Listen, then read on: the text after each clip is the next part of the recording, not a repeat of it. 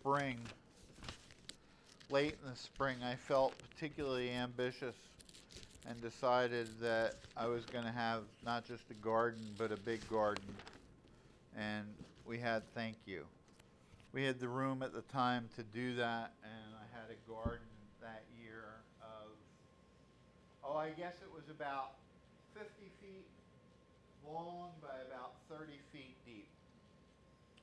And all kinds of things. There were beans, there was corn, there was tomatoes, there was broccoli. In addition to that, I bought some blueberry bushes, I bought some plum trees. And at some point during that time that spring became summer, uh, our family went away for like a week and there was a little bit of rain, and there was a little bit of sun, and there was then a little bit more rain and a lot more sun. And I came back like either seven or eight, nine days later, and there was all kinds of weeds. All kinds of weeds. There were more weeds than there were bean plants and tomato plants and I remember how discouraged I was with that. How many of you have ever done gardening? So, some of you know what I'm talking about. And if you're going to have a successful garden, what do you have to do? Prune, water, weed. A lot of weeding. A lot of weeding. And I want to talk about two particular, they're one of these moments where two particular big terms that I'm going to use, and you may remember them. Some of you will, some of you won't. You'll just stumble completely over them. But they apply to what we're going to be talking about in Romans 8, coupled with Romans 6. Because the problem that most of us have even those of you who have been Christians for a while, is a good bit of our lives have been like that garden that's going unattended and weeds have been growing, right? We call those things bad habits. We don't call them weeds. We call them bad habits. Talking earlier with a friend of mine. And one of his bad habits is there's a tendency on his part to think negatively about a lot of things. So you can throw something out there and he's trying to dissect it in terms of what you really meant. And when he does that, he goes negative. Some of you worry about everything. You've gotten great. You're, you're world class warriors. Some people at Lamb Foundation are world class. What's the word I want for somebody that's constantly talking about their ailments? Hypo, hypochondriac. Some of you are great as hypochondriacs. I have one younger friend who's in her mid 50s, and I kid her, but I only kid her a little bit because I mean what I'm telling her a lot. I say, you know what? You've become like an 80 year old person in a 55 year old body. She says, What do you mean? I said, Can't talk to you without you talking about every single doctor's appointment and every single new med and every single thing down the pike. I said, What happened to the person who came here a few years ago? Who was just always upbeat about everything. Now you talk about, you know, I got to go to my cardiologist, and I got to go to my urologist, and I got to go to, you know, the person who works on my pain. And oh, Pastor Bill, I got three new meds, and make sure that, you know, I get those when you give them out. They've gotten really good at that because the weeds in their lives are choking out some of the joyfulness that otherwise they would have because they haven't been weeding. Well, the Bible doesn't talk much about weeding, but it does talk about something, and here's the first word mortification. Everybody say that with me. Mortification.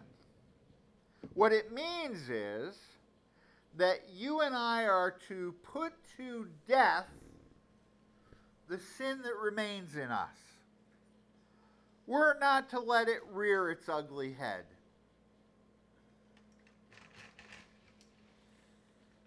What that means is, practically speaking, if you're walking down the highway or you're walking down the sidewalk and somebody's coming the other way towards you and they're not moving out of the way, and at some point you say, Excuse me, and you give them passage so that they don't bump into you. And their response, instead of thank, saying thank you, says instead, F you. And they might do that. How are you going to respond? How are you going to respond? If you call yourself a Christian, how are you going to respond? There you go. But that's hard to do, isn't it? Because sometimes we just want to wring their necks, don't we? Some of you saw it a couple of weeks ago here. Margaret was here at the time. John may have been here. I think you were at the time. One of the people, sometimes we give timeouts to people, right? We're, we're, we try to work with folks. But this person was having a bad moment at another part of town where they live. So they had a timeout, which meant they're coming here for the day. No picnic for the staff here. We got to deal with it. And that person came in, sat right over here. I'm back there. I called to her. I asked her a question. And she immediately went off the rails. F you, Pastor Bill, at the top of her lungs. I said, Excuse me? Couldn't believe it. Kept it up. Kept it up. And I came over and I got right in her face.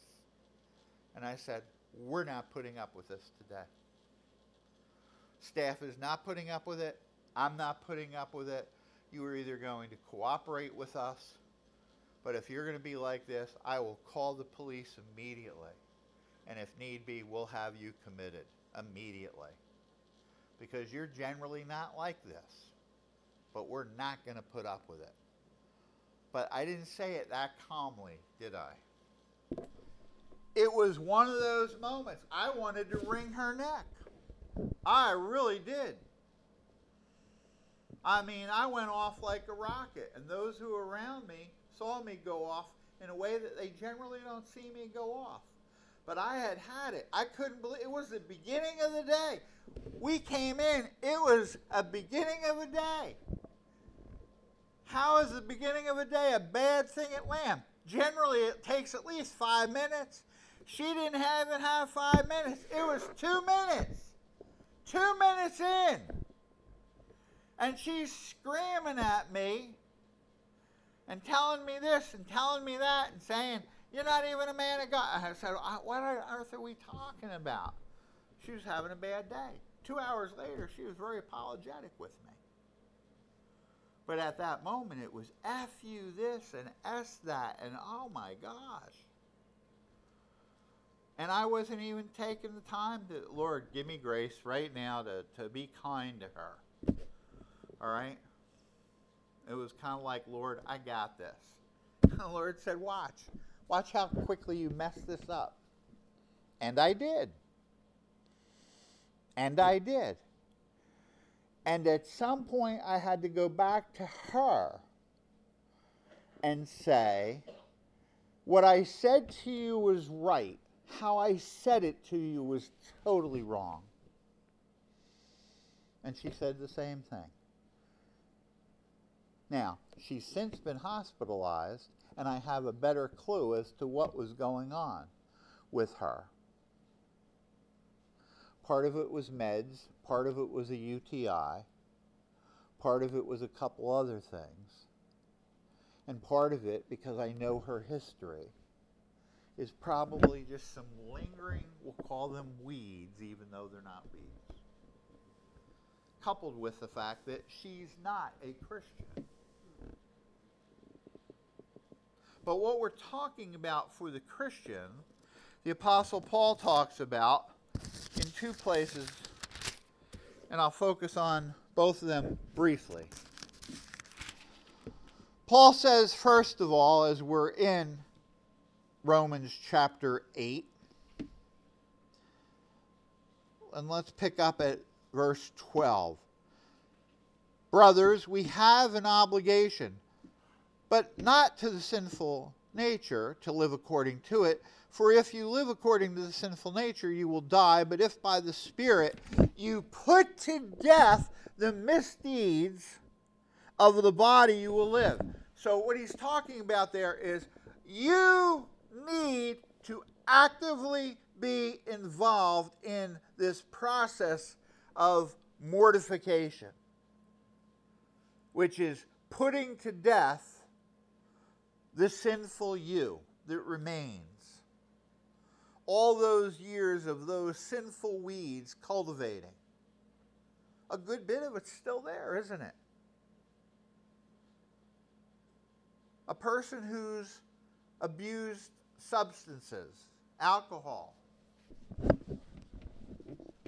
meds, or not meds, drugs, may become a Christian, and those things don't always drop off as quickly as we'd like to see. A person who struggles with anger becomes a Christian, and anger is still there. A person who overeats may still be an overeater for a time. And Paul is saying, Christian, brother, sister, you need to be about the business of putting those things to death. You can't simply excuse yourself and say, that's just the way I am. He's saying Christ died for you to learn to be free from those things. You need to put them to death. That's exactly what he's saying here. Those who are led by the Spirit are sons of God. Are you led by the Spirit? What does that mean? It doesn't simply mean you get up in the morning and you wait for the Spirit to zap you and say, Oh, now I have the Spirit. It means you actively engage your soul, your mind with what God says, and then you ask for help to be able to do it.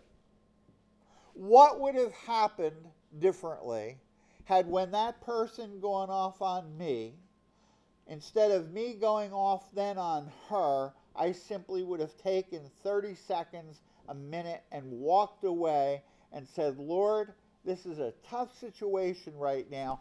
I need your help to deal with that person and what they need and to do it in a way that sets a good example for my coworkers here or other folks here that know me to be a Christian. I didn't do that.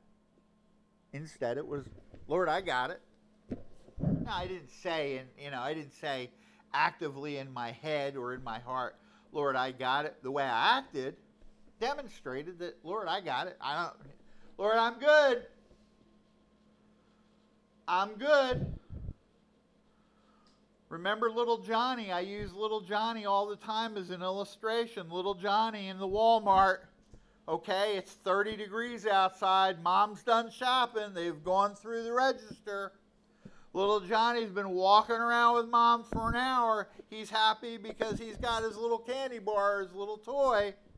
But now they're going out to the car. It's 20 degrees, 30 degrees, and mom sees little Johnny doesn't have on his jacket. What's little Johnny do? Little Johnny, let me help you with the jacket. Little Johnny grabs the jacket out of mommy's hands and he goes like this. Watch me. I got it. Mommy, I got it. I'll do it And she's in a hurry, and she doesn't have time for that. But little Johnny wants to do it his way. Now, that's a perfect illustration because, folks, That's exactly what you and I do all the time. We got it. And God says, You don't got it. Are you not listening to Paul? Paul says, Unless you're doing these things by the Spirit, you're not going to do them. You're just not. And then Paul says, Remember what I wrote earlier in the book of Romans? Folks, go back to chapter 6.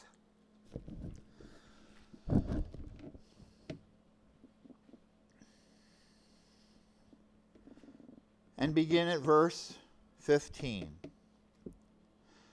Shall we continue to sin because we're not under law but under grace? By no means. Don't you know that when you offer yourselves to somebody to obey him as slaves, you are slaves to the one whom you obey, whether you are slaves to sin, which leads to death, or to obedience, which leads to righteousness. But thanks be to God, though you used to be slaves to sin, you wholeheartedly obeyed the form of teaching to which you were entrusted.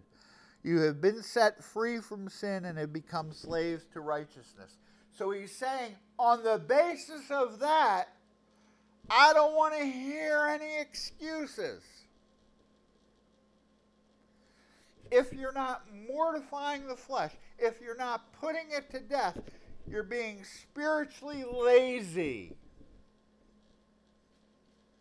That's really what he's saying. But he wants us to hang our hat not simply on that big word, mortification. Everybody say it with me again. Mortification. Put to death. There's another word that doesn't appear anywhere in the scripture. It's a theological term, and it's this Vivif- vivification. Say that with me a little harder. Vivification. And what that means is do whatever is necessary to sustain life. Now let's go back to you have a garden. Your life is a garden.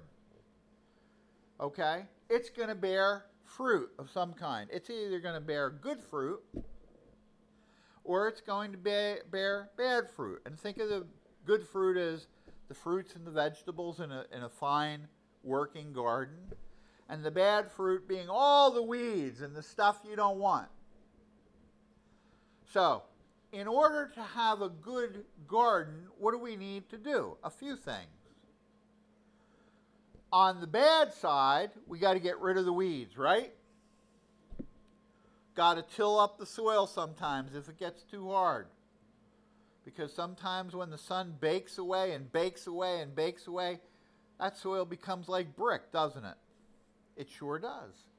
And you got to till it up again. And then you pray. You pray that God does what? Sends the rain and the sun. And if that happens, what's going to happen? You're going to have beans, and you're going to have cantaloupe, and you're going to have corn, and you're going to have blueberries, and you're going to have plums, and all that. But if God doesn't bring rain and sun, what happens? You better do something. You better do some watering. You can't create the sunlight, but you may have to then fertilize some more. In order for all of those things to grow, otherwise, you're going to have a bad crop. So, on the one hand, in the Christian experience, you have to mortify, put to death certain things. And on the other hand, the idea of vivification what are some of the things that you and I need to do to produce life and fruit in our lives? Read the Bible. Pray. Thank Him. Be around other people that have the same struggles and have them pray. Come to church. What does coming to church have to do with it? God says you don't forsake the assembling of yourselves together. You get together with God's people. One of the pastors that, that I follow a great deal and I have high respect for just did a sermon the other day. And he was talking about how some people are, are substituting Zoom for church. And he says, Zoom isn't church. That's not church. People now staying home and I'm just going to watch the church service on Zoom. He says that's not what God ever intended. He intended for God's people to get together with who? God's people. Not watch it on TV, not watch it on their computers. Last year, when Donna and I chatted, she said, When are you going to restart things at Lamb? And I said, We're going to start them pretty quick. And we did. And we have. And we'll continue to do that. I mean, short of a disaster, I don't see us shutting down any further than what we did early on. And the other churches have, and many of them have, have really continued doing things from afar. St. Peter's regularly doesn't have service. St. Luke's is doing services now. The Catholics have been better than most of the churches. The Baptist Church, I think, is back operationally. But many churches throughout the land, throughout Pennsylvania, and throughout the United States, it's like, see us on Facebook. Send us your checks. If you don't want to send us your checks, do it on Venmo. Send us the card numbers for your for your um, credit cards. And people are calling that church. That's not church, folks. This is church. It may not look like a church. We don't have a steeple and never will on this building. We got drawings and paintings. Some are nice and some are silly. And if I could change it, I would probably, and have some nice artwork and photographs in here. But during the week, we don't meet like this. We meet like this once a week.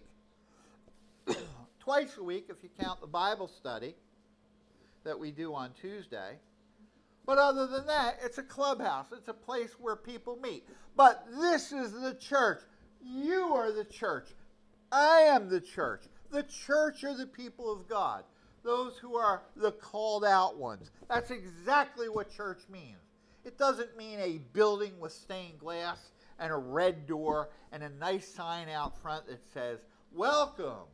And our services are. That's not a church, that's a building. 2,000 years ago, there were no church buildings. People met in houses many of the times they just met in secret because they lived under an authoritarian government called the Roman Empire that was interested in you bowing down and, and, and paying homage to Caesar and regarding Caesar like God. And God's people said, no, we're not going to do that. So where did they meet? They met in people's homes. They met in people's homes. Why? Because they knew that if they met in something other than secret, they'd be in a position that many lost their lives. Many were martyred, put to death, because the gov- Roman government didn't want any competition. So Paul is talking about mortify the flesh, that which is getting in the way. I have people from time to time telling me about, you know, I can't stand the other people in my house. Okay, well, either learn to like them or ask to be relocated. We can do that in Lamb. On the other hand, sometimes I get somebody saying, I have a relative and they're on the phone with me, and, and when they're on the phone with me, they're constantly yelling at me. They're talking down to me. They're treating me poorly.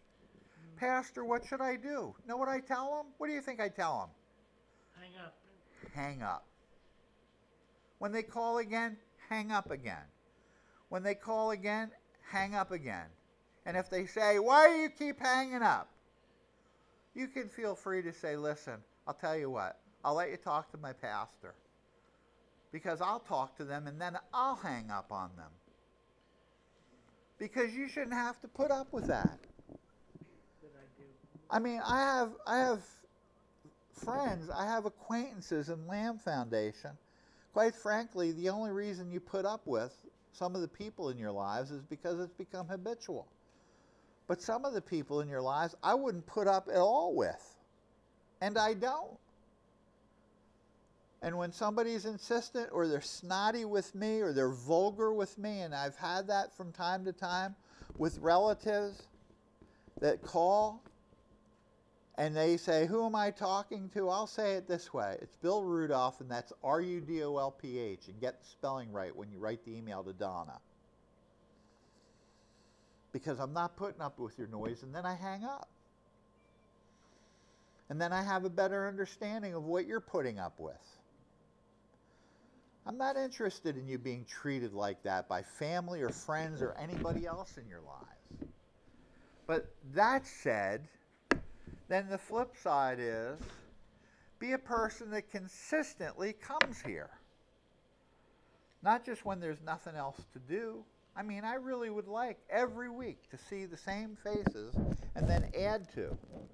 What drives me crazy is when I see, and I'm thinking of one person right at the moment top of mind that I will see her in a couple of weeks, three weeks, four weeks from now. And at some point, she'll be thinking one afternoon and she'll say, Pastor Bill, can I go to church? And I'll say, We'll be there to pick you up.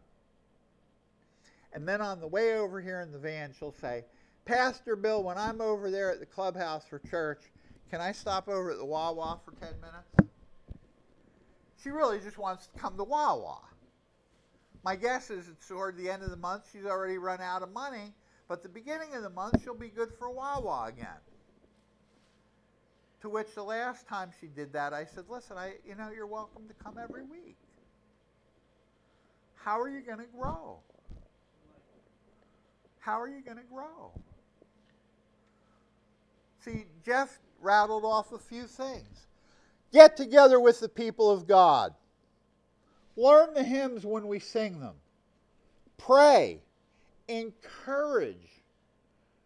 Don't wait for somebody to say, I'll pray for you. You ask them, how can you pray for them?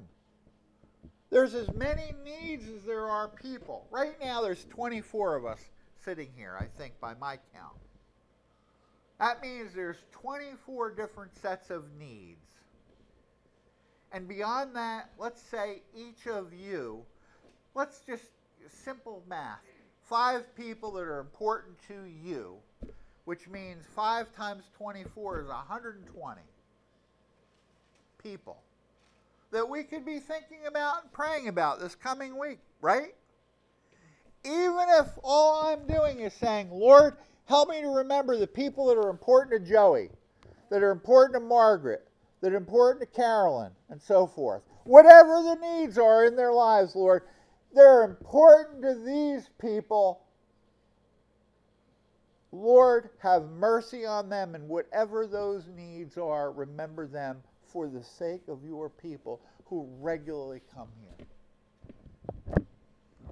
That's the vivification part. It's what can I do to add spiritual life, spiritual example in my interactions with others.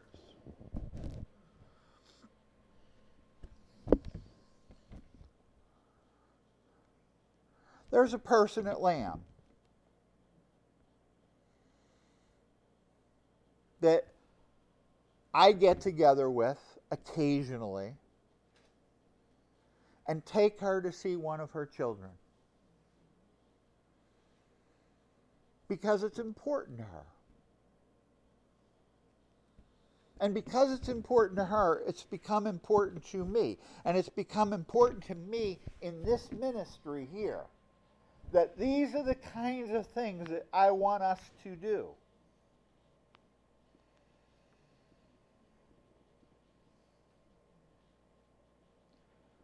I'm not interested in simply we preach, we sing a, a, few songs, we leave. Okay? There are people who in Lamb are cold, who need blankets, who need coats. There are some of you who work, who are able to give. Some of you aren't. But quite frankly, and I'll just say it this bluntly, and if it steps on some toes, I'm fine with that too. Those of you who smoke, and some of you smoke like chimneys, let me make a suggestion.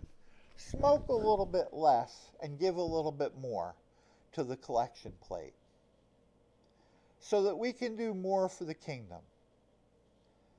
I mean, money has come in this year and we've spent between five and six grand. That's thousands on various things throughout Lamb. And some of those things have benefited Lamb directly, and some of those things will broaden. One of those things that we've started and will continue is Grief Share, for example. That eventually will be something that is offered to the community without charge. Shepherd's Chapel buys the textbooks for that. They're $15 a piece. Shepherd's Chapel bought the TV. Shepherd's Chapel bought the videos. Shepherd's Chapel has added over this past year, I think maybe 20 to 25 videos that you're welcome to use on a regular basis. All you need to do is talk to me about it. Some of you could gain the equivalent of like a college education or a seminary education with what we have available you'll see people wearing green beanies and, and maroon beanies and navy blue beanies, and they'll have on their gloves compliments of Shepherd's Chapel. Am I tooting Shepherd's Chapel's horn? I'm not. Because we do those things all by God's grace. But those things have happened because of faithful giving here that will continue and I want it to continue. Again, I'm not simply interested in doing that with lamb. Lamb's an easy target to do that with because there's a lot of needs. But quite frankly, folks, there's a lot of needs in the community. There's a lot of needs in the community.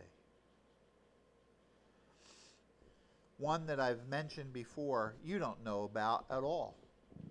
Happened one Sunday afternoon there was a couple with two little kids. They were traveling from one state to the next state. Kids were hungry. The wife was sick. The kids were sick. They hadn't eaten for a day or so, or at least they said. And again, I'm gonna I'm gonna side on the side of mercy and belief rather than being cynical. Shepherd's Chapel put them up for the night at a hotel, gave them money for the hotel gave them money for food, gave them money for gas. How come? Because we're people that God has blessed so much and has given us a surplus to be able to bless others, even though we're a tiny little congregation of 25 people. Think of that. But 25 people that regularly meet that two years ago weren't meeting. didn't exist. I'm hoping in the next year, as it's around Thanksgiving time, instead of 25 people, we'll have 50. How will that happen? By you being a blessing to others. By you reaching beyond your comfort zone and telling people, come on Sunday. Watch the videos on YouTube. Listen to them on Spotify. You might even say this, and if you do, I'll just say thank you. Pastor Bill's a pretty good preacher. And occasionally they do fun stuff like have ice cream socials. And make us wear warm hats and gloves. But let me just say this to all of you. Lastly, if any of you have any particular needs that extend beyond you to family or friends, please speak to me privately about those things. And if Shepherd's Chapel can be of assistance there, we will be as well. I hope to see many of you on Wednesday at 5:30 here we'll be doing the van run starting at about quarter of five and we'll have everybody back, Lord willing, by about 7 o'clock. It will be no more than an hour.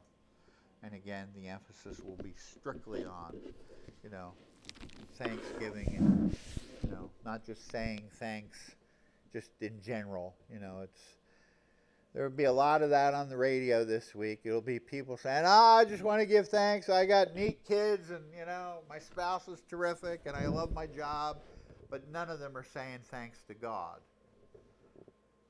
Come on Wednesday and be prepared to thank God for something, and be specific. I will be. Some of you already have some things in mind. I hope you'll share them and be bold. Let's pray. Father, we thank you again for your mercies and for the kindnesses that you show us again and again for this time. We pray your blessing upon each one and upon Lamb Foundation and upon the earlier needs that we've broached. We commit these things all to you now in Jesus' precious name and thank you for visiting us here, believing that when two or three are gathered in your name, that you in fact are with us. We thank you for that truth in Jesus' name. Amen. Thank you, everybody.